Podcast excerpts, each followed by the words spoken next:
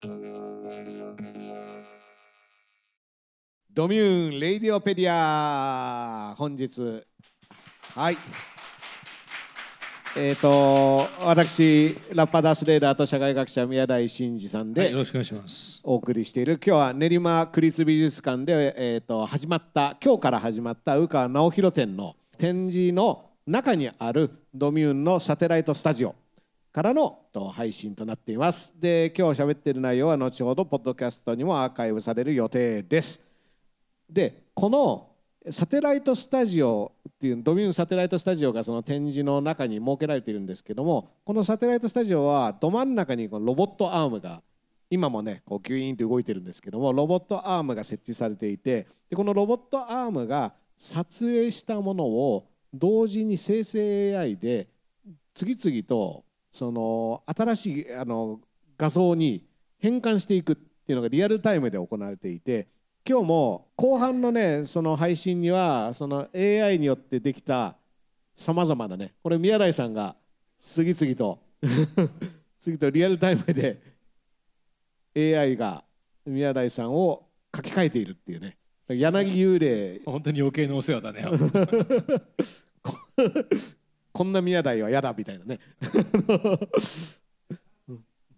はい。これを塩梅を決めているのがまあ今日は宇川さんがコントロールルームにいるんですけども宇川さんが塩梅を決めつつ部屋の中では次々とですね AI がですね撮影したものをどんどんと書き換えていくっていうねそういう部屋になっています。なので練馬区立美術館の宇川直弘展にね来た時にはこのサテライトスタジオに来るとこのロボットアーム動きがすごいね面白いんですよねロボットアームのねこうヘビみたいなねう動きをしているっていうかエロスだよね。これねエロいですよね。こうあと寄っていく時にすごいなんかやっぱり見られてる感っていうかカメラのレンズっていうのがやっぱり視覚を感じるっていうのはこれも脳の機能ですよね。別にあれを目として感じることは感じなくてもいいはずなのにカメラのレンズっていうのはやっぱり目ですよね。目として認識しますよね。まあ目ですね。なので、あのある種緊張しますよね。うん人は見られるとちゃんとしますけど、うんあのカメラがね、その向けられるだけでもうんちゃんとする。うんで場合によってはあの。まあ、撮られているっていうことを意識した瞬間に、あのちゃんとするだけじゃなくて元気になってうん。ある種アクティブになったりもするじゃないですか。うんうんだからその意味ではあなたの毎日はうん四六時中記録されていますっていう状態になると、うん人はシャンとするかもしれないじゃん。中国のねその垂直生態監視システムってうん。それに近いものがあると思いますけどね、うんあジム・キャリーが出てきたあの全部リアリリアリティショー。はい、の映画もありましたよね。そうですね、ううん。んでこれ見られているとちゃんとするちゃんとしないっていうのと、カメラだらけの社会ってこれカメラだらけの特にその防犯カメラの数っていうのは、例えば歌舞伎町とかでもドカッと増えて、うん。歌舞伎町が一時はねその一つの地域に最も防犯カメラが多い地域になってるっていううん時期もあったんですけども、うん。これは割と批判的に語られることも多くて、うん。まあ、要は監視社会的なものだと。でも同時に人間は見られてないとまともにならないっていううん。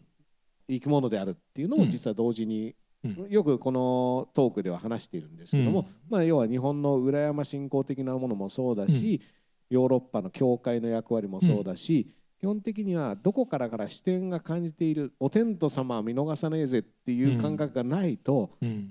人間は堕落してしまう。でこれはその堕落のある種の分かりやすいパターンとして電車に乗りながら例えば化粧を直すとかうん。あるいはあの靴下を履き替えるとかうん。なんかそういったことが行われるようになるっていうことは逆に言うと自分が見られているって意識をシャットアウトしてるわけですよね。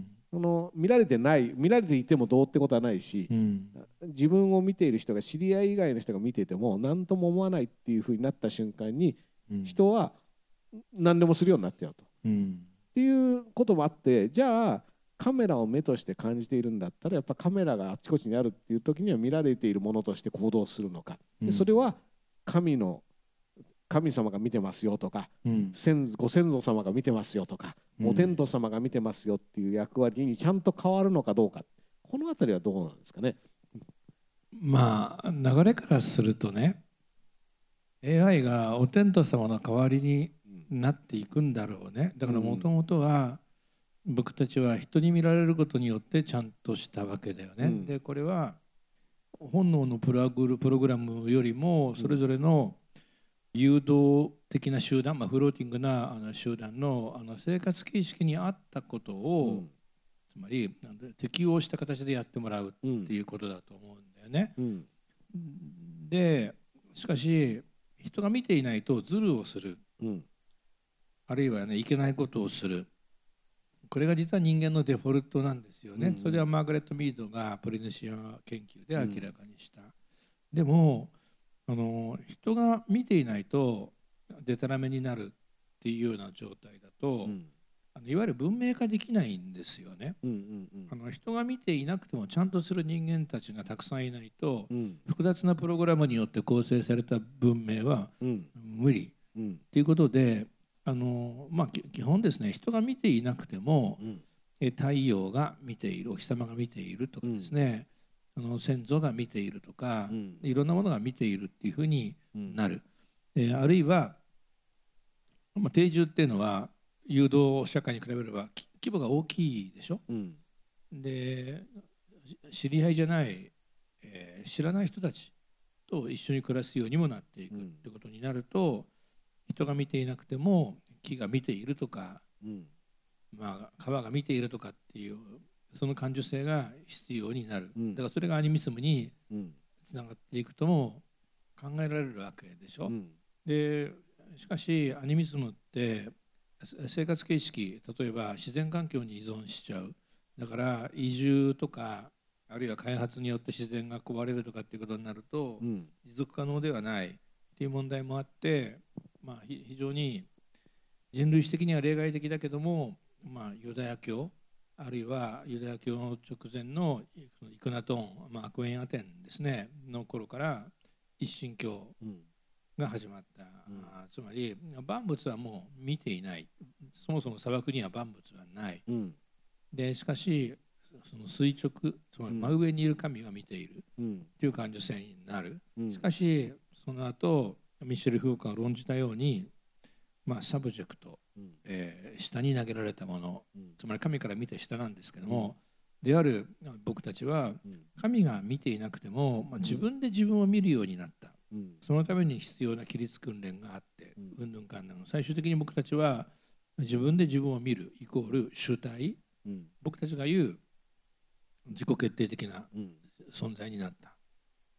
と思ったんだけどあのまあいわゆるこの2 3 0年間のインターネット化を通じて出てきた、まあ、あのトランピスト的なもの、まあ、フラットアースセオリー的なものうん。でまあいろんなもの ですよね。まあ残念だけど自分を見る視線っていうのを人が持続可能にうん。維持することはやっぱりできなかったっうん。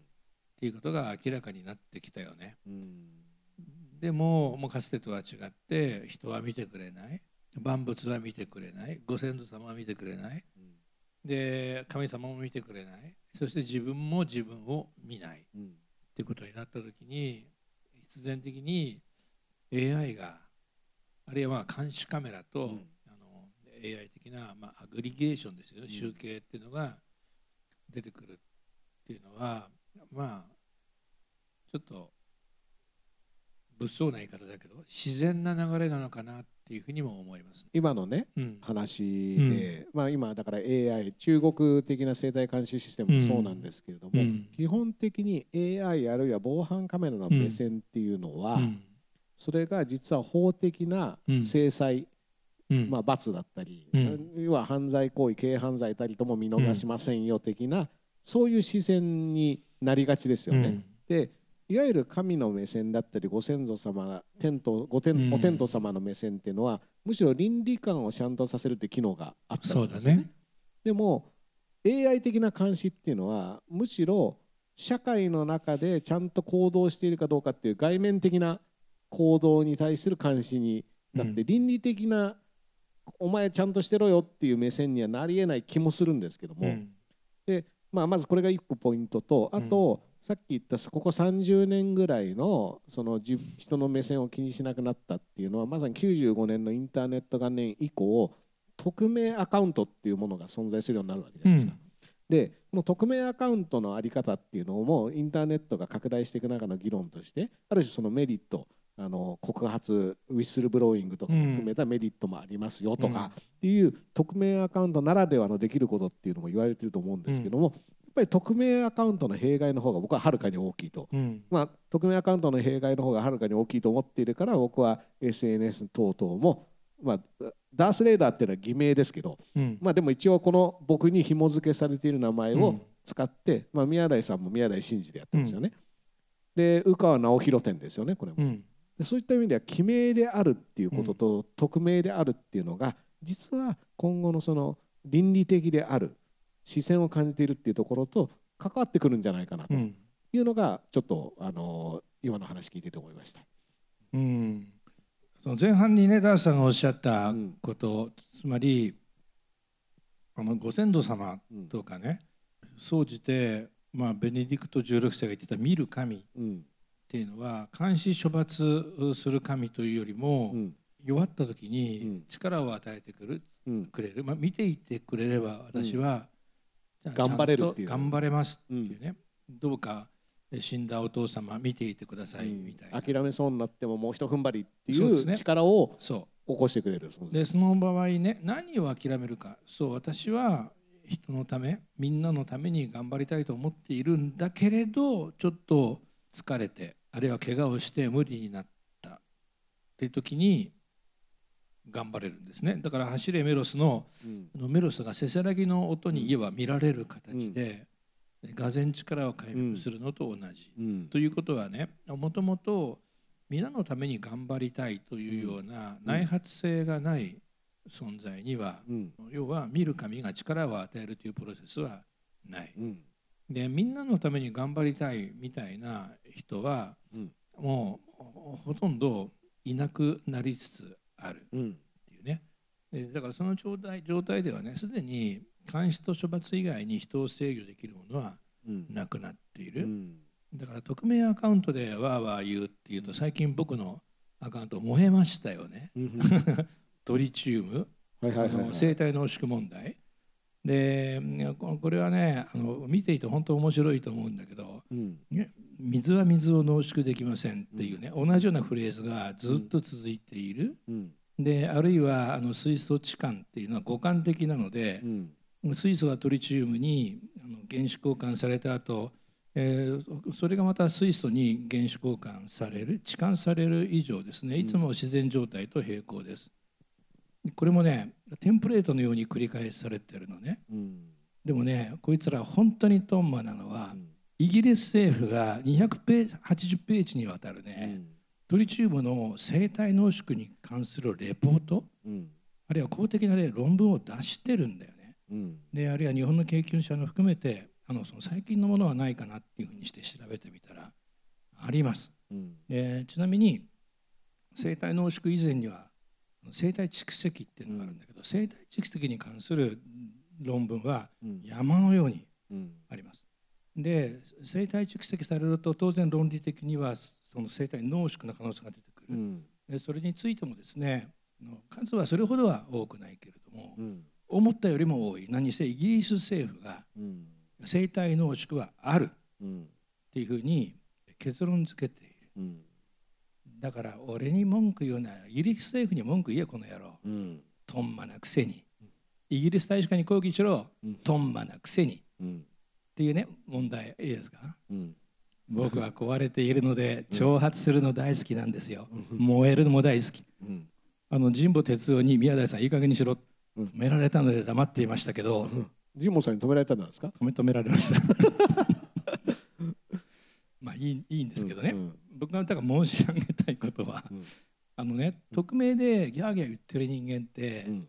まあ昔から言われるけど人だと思わない方がいい、うん。で僕は豚だと思えうん。とかクソだと思えって言ってたまあ、豚だとね豚は可愛いぞとかね。そうそうちょっと動物愛護系の人から豚は豚はすごい賢い動物だぞとかっていうでね だからハエならどうかって言ったら、いやハエも生き物、うん。ね、一寸のうちに五分の玉汁忘れたかみたいうなん反応さもあっっきねクローネンバーグでザ・フライの話もしましたそうなけどねんですよね。だからなかなか面倒くさいなっていうかね、だからそこは本質じゃなくて、相手を人だと思うなっうんていうことなんですよ。実際ね、うん人としての機能はないんですよう。んだからトンマっていう言葉でさえね、称号としてちょっと格上、うん持ち上げすぎっていううん感じ。で、だからそこにあるのはね、あの彼らが悪いわけではない。うん彼女らが悪いわけじゃないけど、やっぱり神経症的な反復なんですよね。で、神経症っていうのはあの不安を埋め合わせるためのうん。不安そのものを解消はしてくれない、うん。えー一過性の反復行為。うん。これがフロイトの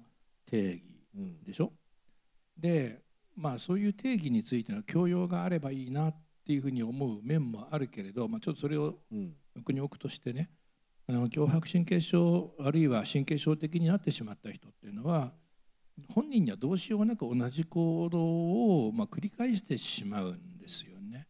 でなので彼らをねあ皆さん説得しようと思ってもダメなんですよ。うん。ね、豚を説得できますか？うん。ハエを説得できますか？うん。無理です。なぜ？うん。豚だから。うん。ハエだから。うん。はい、動物愛護系の人また炎上しますか？すいません。あのハエにしてください。じゃあね、ハエは説得できますか？できないでしょ、うん。ね、だからあの神経症の人間を SNS 上で説得することはできないんですよ。うん。今のねうん。話とその見る見られるっていうところで匿名要はうん。見られるってために見られるとしての主体が必要なわけじゃないですか、うん。私は見られているって私がうんないといけないじゃないですか、でネット社会におけるその私っていう主体の確立の一つのうん。方法っていうのはやっぱりあの紐付けだと思うんですよね、うん。その要は実名アカウント、うん。あるいは少なくともこの名前の人はこの人ですっていううん。紐付けがされていれば、それで初めて見ら見られる対象として認識できると思うんですよね、でも匿名アカウントの人の多くってどうせ見えねえだろう俺のことは、って思ってると思うんですよ、うん。まあ、もちろんそれは IP あのサーバーとかを調べると実はうん。見られてしまったって言って慌てるわけですけども、うん。でもやっぱり見られてないと思うからいろいろな行動が取れると、うん。でよく匿名のいいところっていうのはウィスブロワーとか出るけどそれはむしろまさにみんなのために頑張りたいという動機があるうん。人なので。そうだね。それは足長おじさんもそうだけどそうだね。その匿名性っていうのと自分が見られなくて済んでいるっていう意味での匿名性っていうのを、まあ、都合よく一緒に使っているところがあると思うんですよね。うん。でさっき言ったように見られないと人間はダメになってしまう。人間はちゃんとしないっていうのはまさにその今ネット社会における匿名であるっていうのは視線から逃れるっていう行動にどうしてもつながってくるっていう。だからね、僕は卑怯者っていうね、うん昭和的な言葉、うん死後になっているものを復活したいんですね。うんで僕が小小学校時代つまり1960年代に見ていた子供向けコンテンツって、うん卑怯者うん卑怯だぞうんすごくよく出てくる言葉だったんですよ。でも今、ね、見えないところでこそこそ悪いことをする、うん。あの匿名の陰に隠れて、えー、いたけだかに吹き上がるみたいな、うん。もう今はね残念だけど卑怯者がデフォルトなんですよ。うん。でなので卑怯者っていう言葉はうん。子供番組を見る限りはもう死後うん。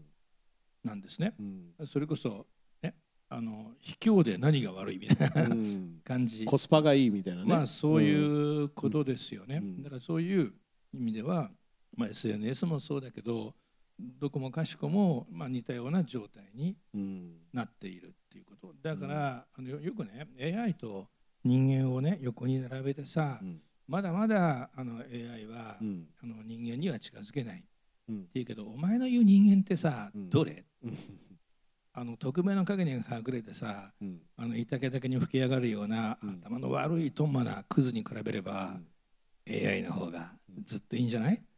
まあ面い白いですからねね？ね。だから AI って何度も言うように生成 AI についてはねうん。基本データセットをどう指定するかによって指定を間違うとおかしなうん。ものを学ぶけどいいこの範囲から学んでねっていう指定がいいとあのとてもよくできた。うん秀才君になってくれるんですよね。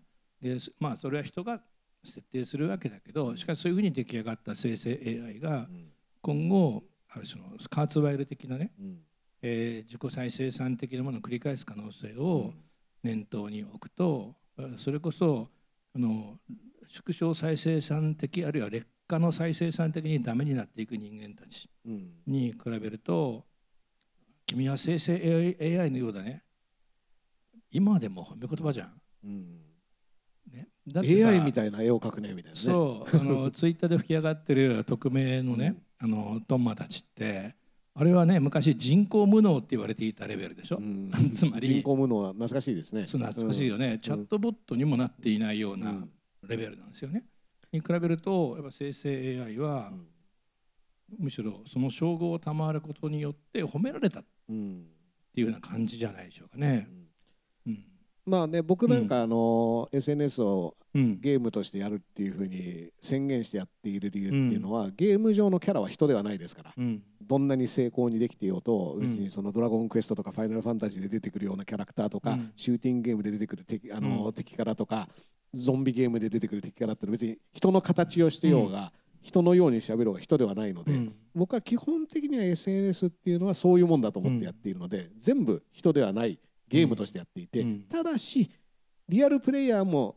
たまにいるぐらいの感覚、うん、でこれが例えば宮台さんのアカウントっていうのがあって、うん、あこれなんかこのアカウントプレイしてるの宮台さんなんだなって分かれば、別にそのオンラインゲーム上であああのー、元気やってますかってことはできるけども、基本的に多くの匿名 SNS アカウントはゲームキャラクターでしかないので、僕の中ではゲームのキャラクターが急に出てきてなんかマシンガン撃ってきたとかなんか道具をくれたとかっていうことはまあゲームをやってる以上そういうことは起こるけど、うん、っていう以上のものとしては僕は捉えてないから、うん、よくその匿名のアカウントの人が議論がとかって言ってるけど、うん、えなんかゲーム僕別に議論するためにこのゲーム遊んでないしみたいな感覚ではあるんですよね。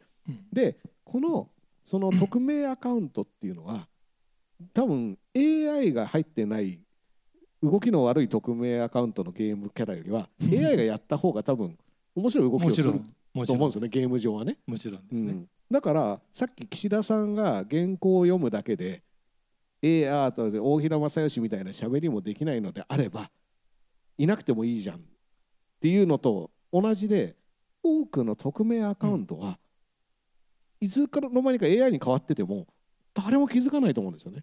うん、あの、うん、まあねあのゲームの世界ではさあの特にたくさんの人が参加するようなね、ゲームで新しいものを作った時に参加者があんまりいないと困るっていうんで、うん、NPC な、ノンプレイヤーズキャラクター、うん、つまり AI が生成してくれる人が、要するに実体のないアバターみたいな存在が非常に重要になるんですね。それがどんどんどんどん今高度化しつつあるっていう状態の中でその横に比べるとね匿名アカウントの人口無能的、存在ってはるかにあの性能が低いんです。うん、でね議論が議論がっていう話、うん、あのねお前ら周りと議論しろよ、うん、周りに話せよってことなんだよね。でまあ僕の襲撃感もそうだし、まあ、安倍首相岸田首相の襲撃感もそうだったけど、動機が違うやり方が違うあるいは他に無差別殺傷っていうのもいろんな国であるけれども、やっぱり誰か何とか言ってやれよ問題っていうのがある、うん、つまり友達がいたら止めてもらえたよね。だからそれで言えば特殊詐欺とか攻撃強盗もそうなんだよね、うん、あの部分的に運び屋をやるだけとかね、まあ、受け子をやるだけとか出し子をやるだけだよみたいな。これ全部言い訳で、もうインターネットの時代、ね、どういう犯罪の一部を構成しているのかすぐ分かるわけよ、でも言い訳してるでしょ、でそれが言い訳できると思ってるのは友達がいないからなんこういうことをねやってますっていう仲間内でね喋れるかと。そういうこと。行為をね。そういうこと。これって見られてないあるいは見る見る友達がいないと思っているからそういった行動が取れてしまうと、うん、だから人工無能的チャットボット的、うん、匿名アカウントの向こうにいる人はもし人がいるのであれば、うん。一人寂しく孤独死しろ、うん。はい、まあ言うまではなくするけどね多分まあでもあの例えばね、うん、X でも何でもいいんですけど、うん、その匿名アカウントがいつの間にかボット AI に変わってたとしても、うん、大概の人は気づかない。だから、ね、中の人がそれこそ亡くなってても、うん。AI が勝手に受け継いじゃってもっとうまくやっちゃうみたいなねうん。ことっていうのはもう容易に想像できると思うんですよね。うん。でさっきのノンプレイヤーキャラクターってあの、多分ドミューンで宮台さんの取り上げた「フリーガイ」っていう映画はまさにそのノンプレイヤーキャラクターが人よりよっぽどいいやつなんですよ、そうなんですね。でどっちと友達になりたいかって言ったらフリーガイのやつは友達思いでうん。それであのなんとかこう世の中を良くしたいと思っているノンプレイヤーキャラクターで、うん。そんなフリーガイのガイみたいなノンプレイヤーキャラクターと匿名アカウントで攻撃的な SNS の使い方ばかりをしている人と、じゃあどっちと友達になりたいのってういうん。ことにもなってくるし、うん。で実際ガイはノンプレイヤーキャラクターだけど友達がいるから、うん。友達がいるおかげでノンプレイヤーキャラクターたちの新しい世界につながる道を作っていくんですよね。だから友達の輪ができる。でうん。も最初は、ね、ノンプレイヤーキャラクターの友達。でもそれが、いわゆるあの人が向こう側にいる、つまり人の友達の輪に広がっていき、うん最終的には世直しにつながりましたとさ、っいう話なんですよね話。なんだよでね。ちなみにただし、うんガイは今日の AI の話と一緒なんですけど、ガイはじゃあなんでいいやつでうんでなんでそのリアルプレイヤーキャラクターと仲良くなったのかというと、うんそれはガイをプログラミングしたこれはまあネタバレにもなっちゃうんですけど、うんガイをプログラミングしたもともと最初にそのノンプレイヤーキャラクターを作った人がそうなんだよね。そういった人のためにうん働こううんっていう気持ちを持って、そしてああこの子素敵だなっていう気持ちを持ってうん。プログラミングしたから、そうそういうキャラクターになってるんですよね。うん。っていう意味でのさっき言った AI っていうものの可能性の中で、うん。でもこのドミューンの展示今日もそうなんですけど宇川直弘さんがスタートさせて、うん。AI がいろいろやって最後宇川さんがうん。決着させるっていう韓流になってるんですけど、うん。人から始まって AI を経由して人に終わると。やっぱりそのスタートのところにある種のその倫理的なものさっき言ったそのアセスメント入力するものによって AI っていうものはいくらでも変わるし、ネトウヨ化したりそ,、れこそネオナチ化したりっていうことがうんあるっていう中でそのスタートラインに実はその倫理的なものを入れられるかどうかっていうのはうん。すごく重要になってくる。っうん。ていうのはまあフリーガイはそういう話ですよね。うん。フリーガイってすごい単純な話じゃないですか。でもね、実は最もどう言ったらいいだろう、現実的な世直しの方向性を示しているっていうふうに思いますね。で、冒頭あるいは前半はね、あの、まあ、ケイオティックで、まあ、カオス的デタラメをめでるうん。っていうふうなあのコンセプトうん。でお話をしていましたけれども、そうそこにも AI に働いてもらえるうん。けれども人よりも、えー人間的なうんつまりまともな存在。うん。これを例えば小さな子どもたちが体験するためにうん。例えば子どもたちのねうん。ネット上での交流相手はうん。人であるよりも人よりも人間らしい AI であればうん。さっきのフリー外的な感染、うん。えーあるいはあのお手本を学ぶっうん。ていうような行動がつまりロールモデル化っていうことが、まあ、ロールのモデリングっていうのは生じ得ますよね。だからこれは非常に現実的な方向性だと思っています。Thank you.